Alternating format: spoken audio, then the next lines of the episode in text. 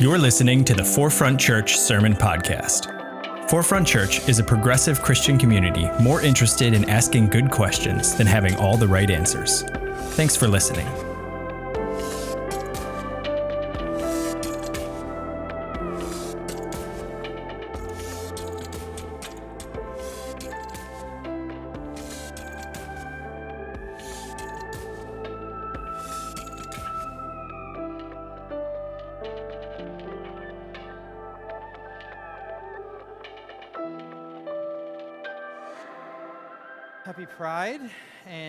Celebratory Juneteenth. Uh, this is a month when we stop and we're able to celebrate the liberation of both queer and black liberation, but also pause and remember how much further we have to go.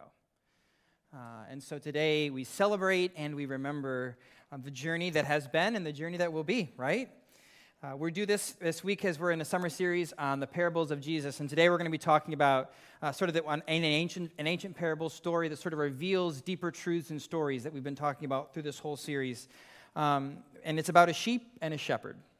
When I was a kid, I would visit my cousin's farm, and on that farm there was a sheep. Well, well done, well done. Those of you who are taking the all church survey right now, put it away. Be present. Be present. Do that later on the subway. Um, and on this farm, there was a sheep, E I E I O. And I would always go and I would want to like get these sheep to listen to me because it was like my cousin had a superpower. I would go and I would stand at the sheep pen, uh, sheep bin, pen, sheep pen, and I would look in and I would say, I would call their names and I would beckon for them to come out and to, to follow me or to listen to me or do what I wanted, and they wouldn't. They would just stay in there. They would not come out. But as soon as my cousin came up and he would call their names, they would come out of that sheep pen and write to him. He would open the gate. They would follow him wherever he went because they knew wherever he would lead them was going to be to the greenest land on the, on the farm. And this is how they cut their grass. Every day he would lead them to a different area and they would feast. And then the next day, lead them to another area where this beautiful green, luscious grass. And I thought it was amazing. I just wanted the sheep to also follow my voice and do what I said because I was the bossy cousin. Um, so instead, I would just tell my cousin what to do, and then he would tell the sheep what to do. In our text today in John chapter 10, Jesus uses the relationship between a sheep and a shepherd to describe our relationship with the divine. Let's read it together. I invite us to stand on our feet if you would. In some traditions, uh, people will read the, the, gospel reading together while standing, and I think it helps us all sort of uh, comprehend at times even better as well. So we'll read this aloud all together in one voice. I tell you the truth anyone who sneaks over the wall of a sheepfold rather than going through the gate, must surely be a thief and a robber. But the one who enters through the gate is the shepherd of the sheep. The gatekeeper opens the gate for him, and the sheep recognize his voice and come to him. He calls his own sheep by name and leads them out. After he has gathered his own flock, he walks ahead of them, and they follow him because they know his voice. They won't follow a stranger. They will run from him because they don't know his voice. Those who heard Jesus use the illustration didn't understand what he meant. So we explained it to them. I tell you the truth. I am the gate for the sheep. All who come before me were thieves and robbers, but the true sheep did not listen to them. Yes, I am the gate. Those who come in through me will be saved. They will come and go freely and will find good pastures. The thief's purpose is to steal, kill, and destroy. My purpose is to give them rich and satisfying life. You may be seated. May God add a blessing to the hearing, reading, and understanding of this word.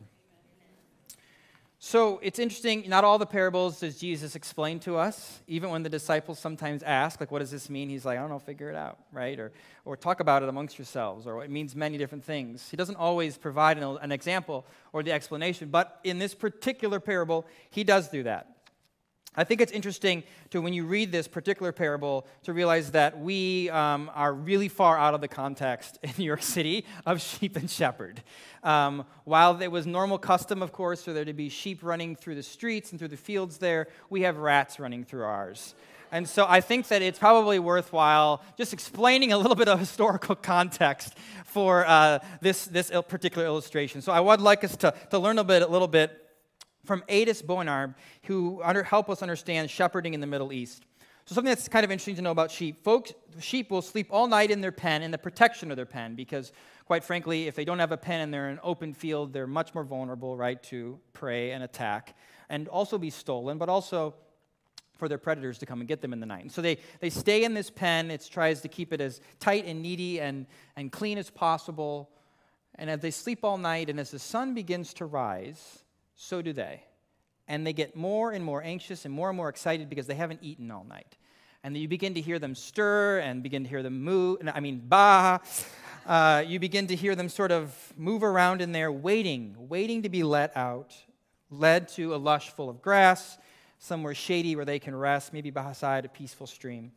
But what I think is even more interesting is a baby sheep. When a baby sheep is born, they have to attune their ear to the whispers of the shepherd, to the voice that they're supposed to listen to and follow. So when the shepherd would normally come in the morning and call their names, and they would all come running out, ready to follow the shepherd, often the baby sheep doesn't quite know what's happening and doesn't quite know what voice to listen to or that that's a voice that they should follow. So usually the baby sheep, and maybe you've seen this if you've watched anything to do with animals and sheep, and or you've or maybe you, perhaps you've gone to a petting zoo as a child. I don't know. Our virtual members, maybe you live in rural places and you know more about what this would be. But that sheep, as it begins to try to get out of the pen, and here's the names being called, it begins to sort of ram against the sides of the walls. And you can hear it let all these little cries out because it's trying to sort of find its way and follow its voice and figure out what to do and how does it get out. And then, even as it begins to wander out and begin to follow the shepherd, its, its ears are still not quite accustomed to the voice of the shepherd. And so they can sort of wander off, and the sheep, the shepherd has to redirect and guide them both, perhaps with a staff or a hand, or just with their voice. It takes time for these baby shepherds. But also, sometimes you may get a new sheep to become part of a new flock. Perhaps this is because the flock is sold, or because perhaps somebody dies, the shepherd dies, but the sheep are still alive.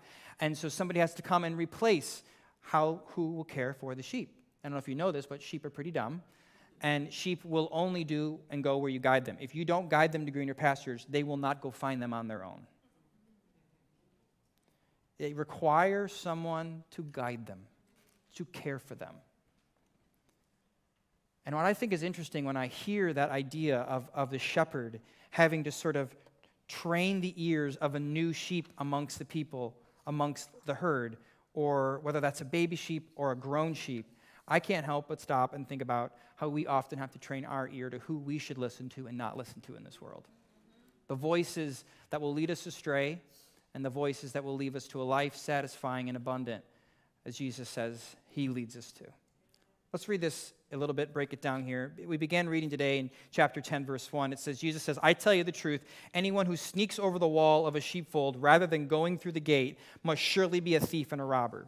Now, he translates what this means for us a few verses later in verse 8. He says, All who came before me were thieves and robbers. Okay, so who are the thieves and the robbers? All who came before Jesus. But the true sheep did not listen to them. Verse 10 The thief's purpose is to steal, kill, and destroy, but my purpose is to give them a rich and satisfying life. So, who are the thieves in this, in this story sneaking into the sheep pen? Perhaps they are those who promote beliefs and practices that dehumanize. That's on, that was on point. This isn't. I was like, nobody, are we ending the sermon? Do we not like that? Is that not good? Dehumanize. And so this, I realize, dehumanize. This isn't, I, you hear me preach about this pretty often, like how we can live in relationship with people who are different than us. This isn't about people who just think differently than us, or who preach or believe certain things maybe are different, or hold different politics than us. This isn't a debate about seven-day creationism or evolution. This isn't a debate about the disputed letters of Paul, or if things are predestined or not. This isn't a debate about if Jesus is coming back, or if there's a heaven or hell we've been talking a lot about. That's not what this is a debate about. This is of a debate about who are the people that promote ideals and beliefs that dehumanize someone. I think for me, that's where I've come to draw the line. Um, I can have a lot of different beliefs and theological opinions with somebody, but the minute that your belief isn't just a difference in opinion, but it actually dehumanizes someone, that's where I draw the line and I speak up. That's where I draw the line. It doesn't mean that I won't be in relationship with you, but guess what? I'm going to be really cautious with you. I'm probably we're going to have a lot of hard conversations. I'm going to call you to to think about things maybe in a way that's more thoughtful because maybe you don't see how your dehumanizing beliefs are causing harm. So there's a differences between certain beliefs and thoughts and dehumanizing belief. And I think Jesus is calling us in this to sort of think about what are the things that, what are the beliefs that steal, kill, and destroy someone's life and joy? If something steals, kills, and destroys someone's life, life and joy, this is where Jesus is not in it. This is where it's the thief in the night coming to steal, coming to kill, coming to destroy your humanity. And that's a different place to come and speak, to speak from. Uh, I had a, a sweatshirt which I didn't wear tonight because I wanted to look super cute because it's pride. Um, and it says, Bad theology kills. And it's from a book uh, written by Kevin Garcia, and he talks about how bad theology really causes harm to the flock. He says, this is a quote, this is a quote about the book, and I'm, I'm going to recommend the book for those of us who are trying to make sense of maybe the bad theology that we've been ingrained with. He says, Kevin dives into some of the most common toxic belief patterns that are killing our communities, showing you how to undo them and how to create new and better theology, to lead you back into your spiritual authority.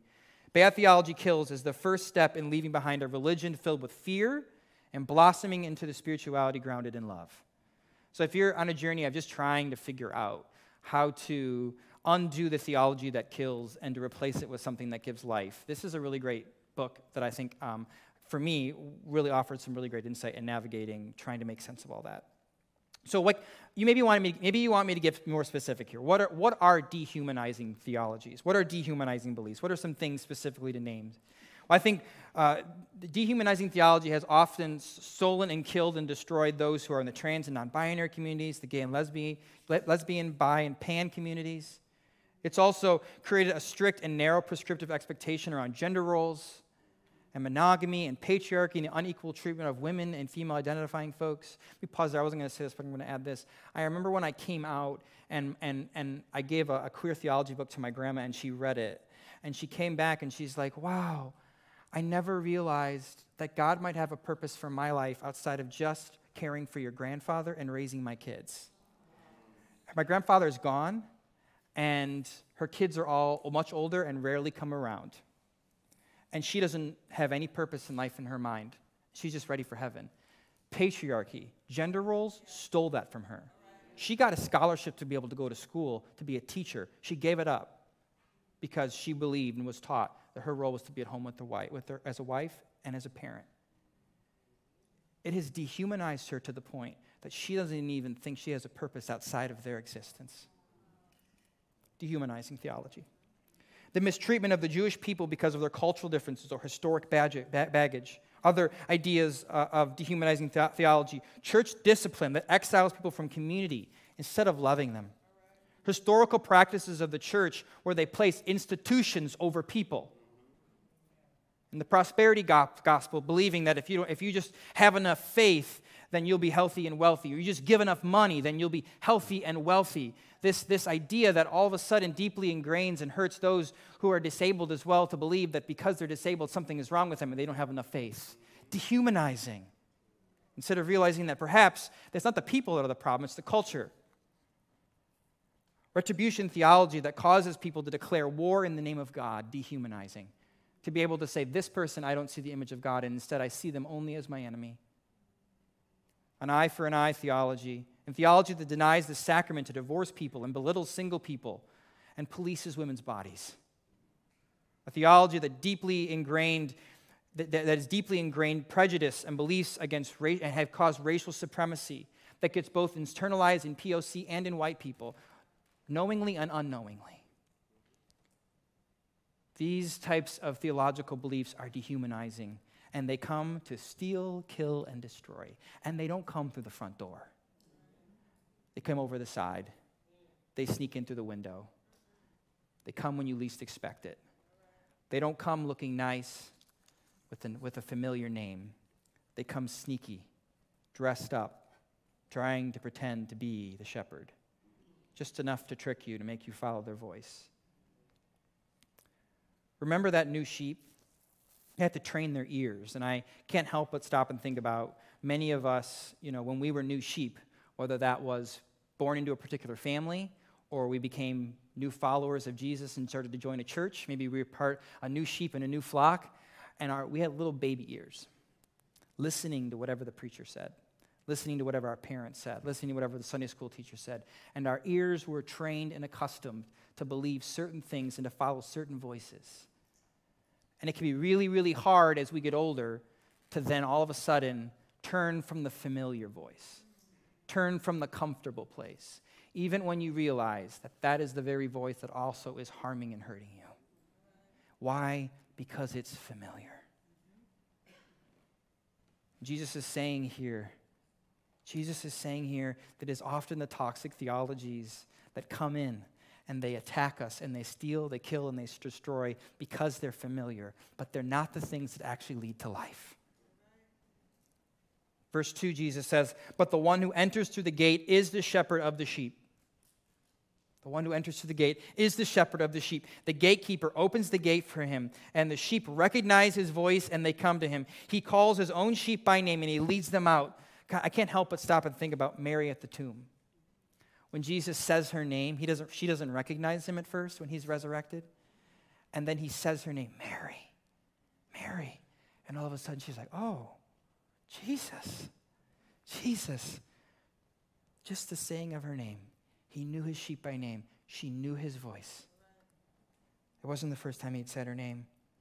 And after he had gathered his own flock, it says he walks ahead of them and he follows them because he, they know his voice. They won't follow a stranger, but they will run from him because they don't know his voice. I think this is something worth highlighting here.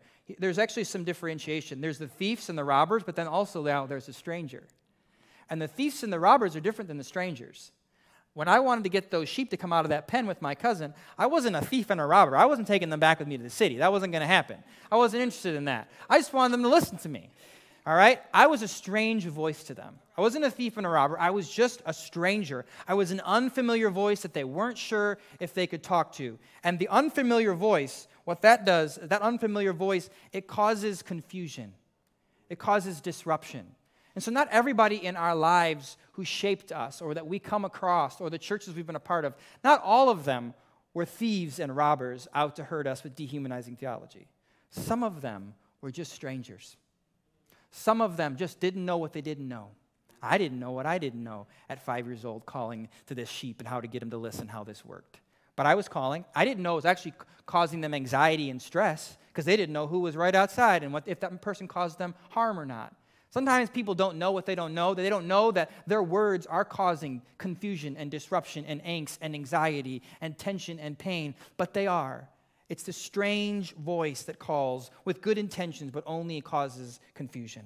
Jesus is saying here that there are a lot of voices that are happening in this context when he's preaching. He says there's Pharisees and there's Sadducees and there's religious zealots and there's Roman officials and there's high priests and there are people and in power who are more fixated on protecting their institutions than their people. And I can't help but stop and pause and think about that after watching the Hillsong podcast, I mean, a documentary.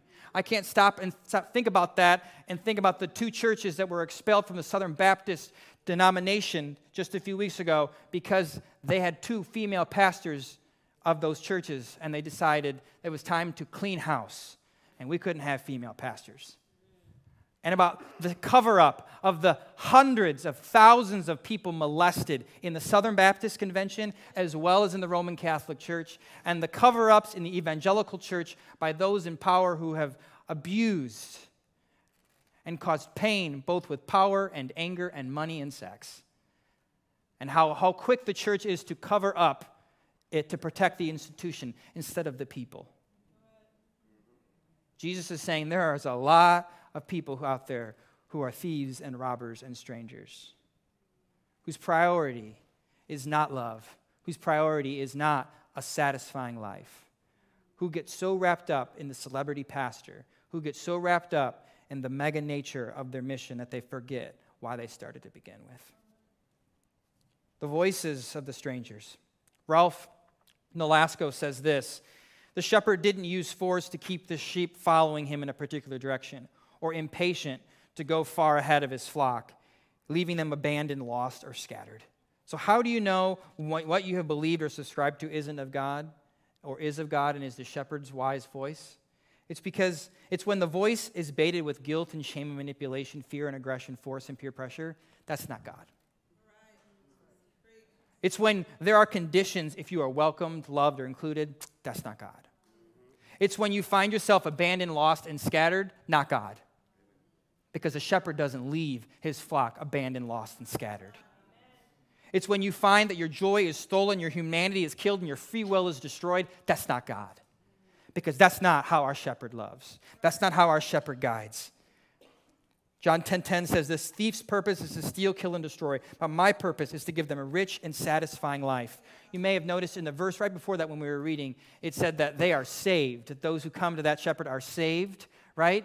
And many of us interpret that as like, oh, saved isn't they're going to heaven, right? It's interesting he says here, they are saved, but more than that, it says they are given a rich and satisfying life. Guess what that means? That's referring to right now. You are saved in the now for a rich and satisfying life if you follow the shepherd's voice.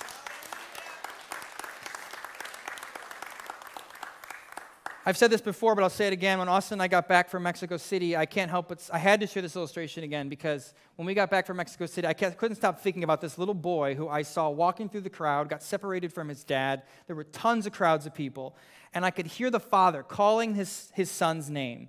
And the little boy was just pushing his way through all these legs, just kept following the voice of his, for his father. And then finally, I watched this all play out I like wanted to make sure this kid found his dad because I could see the kid, I could see the dad. I'm like, let's hope they get to each other. And finally, this kid, as soon as he gets closer and closer to that dad, he just picks up speed. He picks up speed, picks up speed. And then all of a sudden, as soon as he gets to his dad, he just locks his arms around his dad's leg. And, his, and he says, You're safe. You're okay. You're here now. And he just took this big, deep, you know how kids are. They just, their whole body honestly, sometimes when I'm stressed, I just do that. Like, I just need that, right? Like, we, we just hold the stress in our bodies. We just need to, can you just do that with me? One more time. because we just hold it in our bodies, and kids somehow just, they just know, like, I just need to fully release this moment. Like, it's okay. I found my daddy, I found my parent. I followed his voice, that familiar voice. And let me tell you, it wasn't quiet either. There were lots of voices, there were lots of things happening, there was music happening. And this little boy tuned into his daddy's voice and he just made a feline for that leg. And he locked on. Similar to the streets of Mexico City or New York City, so in the streets of Palestine they would have been narrow and busy and full of people. At the time when the shepherd would have been leading them through the city, they didn't always stay in the fields. Sometimes they had to go to market. Sometimes they had to go to greener pastures, and that meant going through town because that was faster. And as, they, as the shepherd led them through the streets, it would have been easy to, be, to get lost or to get confused, but they had to zero in on the voice of the shepherd to get through the narrow streets to find themselves at greener pastures. Let me tell you, there are many voices dominating our world today. And one of the joys about coming to church is that it grounds you in the voice of your shepherd. It familiarizes you with the whispers of the Spirit. One of the things I love most about this church is the post church sermon discussions. To hear all of the voices of people in our church sharing their experiences or their insights or their thoughts, and it not just being focused on one pastor or two pastors or three pastors who preach all the time and they're the only ones who have authority and can speak into things, but instead to be able to realize that the flock can speak and that the flock moves together and sticks together and that the flock can hear the whispers of the Spirit. And one of the other things I love about our church is that you can disagree with everything that we say up here, and you can still belong. You don't have to agree to belong here. The beauty of this is that you get to attune your ear to the whispers of the Spirit, that you are invited. As I was watching the Hillsong documentary with Austin, he kept getting so frustrated. You know, he didn't grow up in church, and he said, I don't understand. I don't understand why people would want to go to Hillsong when right down the street is Forefront Church.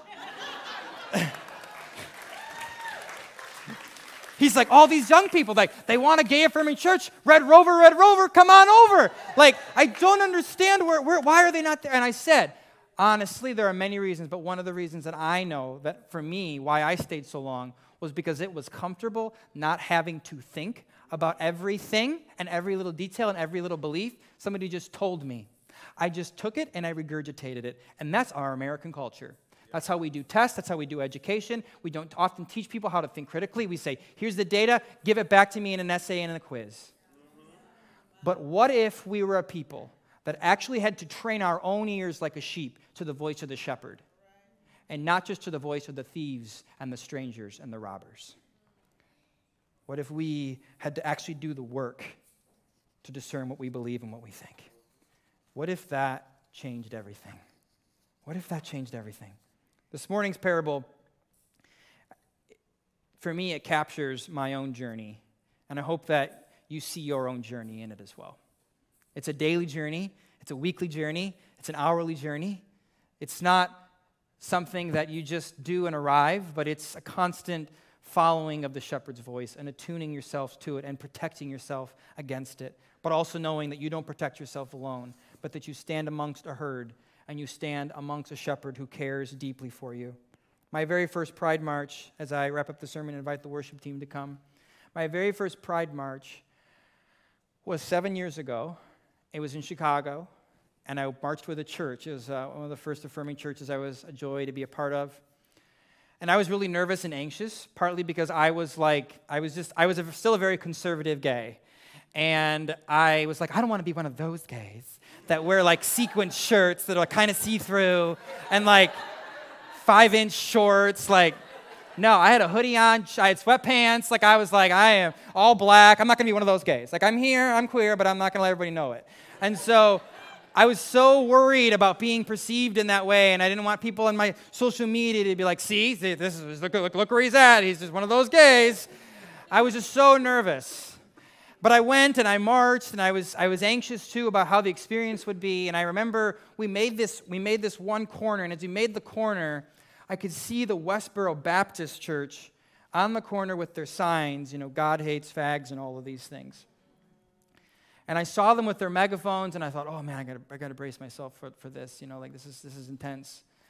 And I was so raw and so fresh from just recently having been rejected by my faith communities and, and so afraid, too, of, of folks like that. And as we got closer and closer, I, I, I just prepared myself for the things that I might hear them scream. But as we got closer, I began to notice something. While there were like 15 people from Westboro Baptist, there were like 50 people from churches in the Chicagoland area that had these queer affirming shirts on. And they were standing in front of the Westboro Baptist people, and everybody had microphones and everybody had signs. And they were so loud that I could not even hear Westboro Baptist.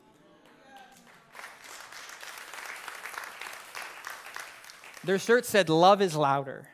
And they were louder that day. And as I made that corner, I kept thinking, I wonder all of the queer people who aren't churched that are walking by here today, I hope that they see this, these churches that showed up to say, no, no, no, you are not going to be the only voice that the queer community hears. Church, that is our call. There are people in churches who are dehumanized, not just for queer stuff. I hope, you, I hope you've seen that in this sermon today, the things we've talked about. But they are dehumanized across the board, and we get to be the church that says love is louder we get to be the church that holds up and says, No, we're going to drown you out.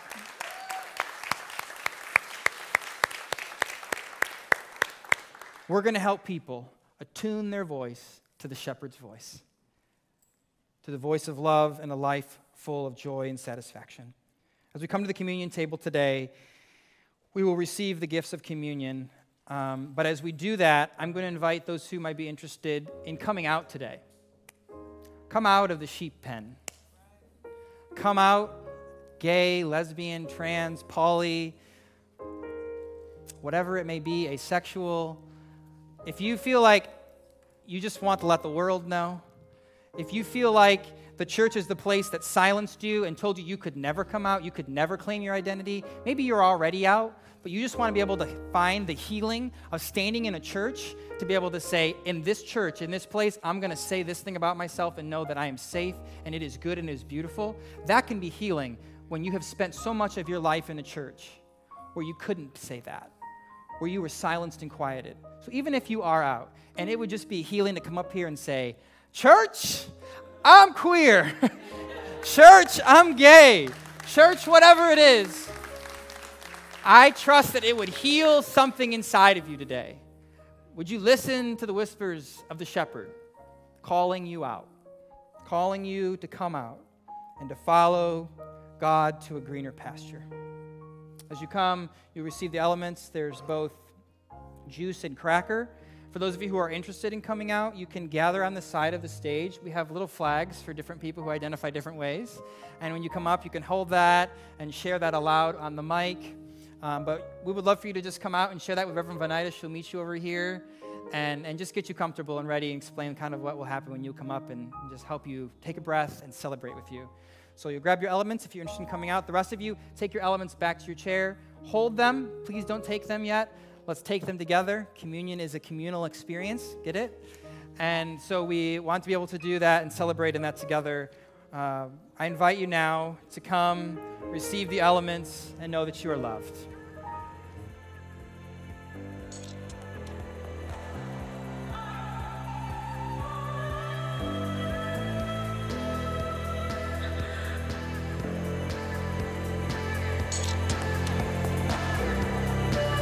Thanks for listening to the Forefront Sermon Podcast. To learn more about Forefront and how we're ushering in the next 500 years of Christianity, visit forefrontchurch.com.